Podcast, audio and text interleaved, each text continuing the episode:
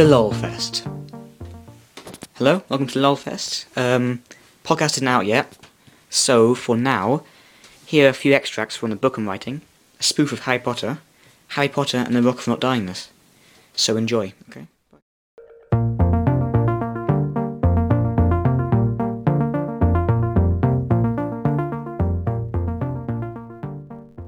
Chapter 2 Letters from No One, Harry's best friend. The event with the snake earned Harry his longest punishment ever. By the time he was at the cupboard, Dudley had already broken his 3DS, smashed up his laptop, and sold the boombox. The pot plant, on the other hand, was in strangely good condition. Although school was over for Harry, there was no escaping Dudley's gang. Dwayne, Dennis, Dilby, and Glub, who was by name and nature a sort of human hippo donkey lion hybrid. Dudley's gang was thick as shit, but they had one favourite sport Harry hunting. The only reason they like the sport is because they're all lazy, and Harry can't run very fast. This is why Harry spent most of his time at the house, wandering the streets like a nerdy tramp.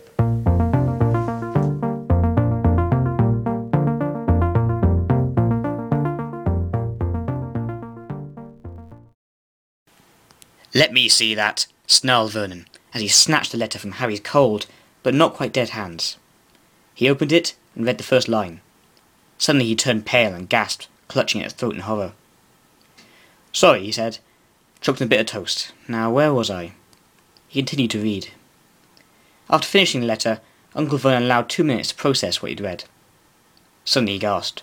Oh, shit, he said through clenched teeth. Petunia, look at this. She looked as well, and likewise gasped and widened her eyes. Oh, come on, said Dudley. It can't be that bad. He leapt, or rather bounced, up from his place at the breakfast table to join his parents. His face also turned pale, and he began frothing at the mouth. Harry sighed. Okay, he said. Go on. What does it say that's so incredible? Is it a chance to win a luxury set of teacups? Or some sort of mail order where you collect animal-themed chess pieces in a monthly comic? What could it possibly be? That's it, yelled Vernon. Parental, parental meeting now. He pushed Harry and Dudley out the room and closed the door. Harry and Dudley fought furiously over who had listened to the keyhole. Due to his size and the fact he carried a warhammer, Dudley won. However, due to his mental capacity, which had gone to overload of the morning's events, he was unable to listen to the keyhole. His ear-to-eye coordination was terrible, and he proceeded to bash his head repeatedly against the door in an effort to get his ear next to the keyhole.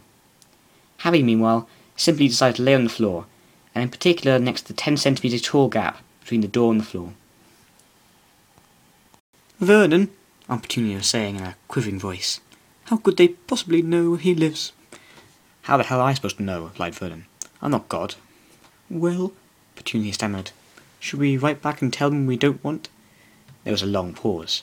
Finally, Vernon stopped pacing and he turned to Petunia. If we just ignore it, they might go away. After all, it's not as if they're going to send us a wave of letters which pour down the chimney and through the letterbox in numbers too big to count.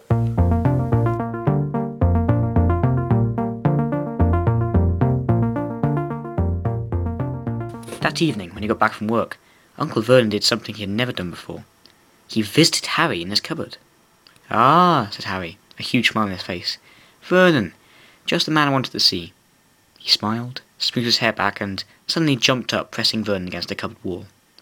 Where the hell's my goddamn letter? he shouted into Vernon's ear.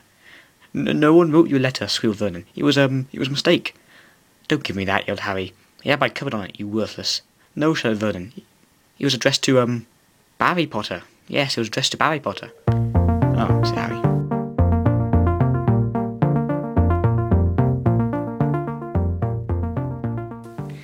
Hope you enjoyed those. For more information on the uh, LOLFest, you can visit our Twitter page. It's hash the LOLFest, okay? Or our Facebook page, or email us. We'll give you more details when the podcast comes out. So, goodbye from me, Silverpoint.